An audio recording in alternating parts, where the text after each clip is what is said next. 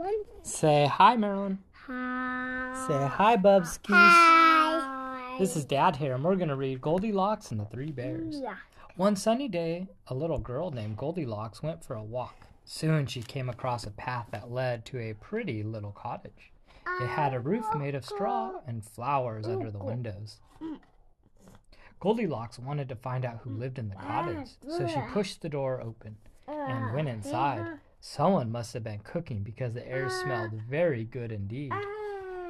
Goldilocks found three bowls of porridge on the ah. table. She was very hungry, so she tasted some from the large bowl, but it was too hot.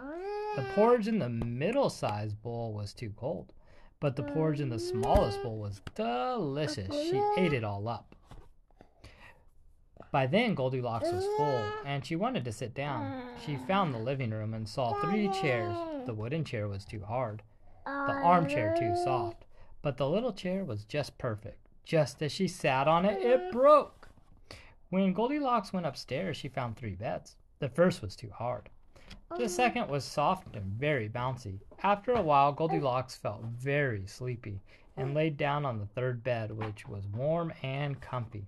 Suddenly, Goldilocks awoke to find three grumpy bears glaring at her. She was so scared that she screamed and ran home.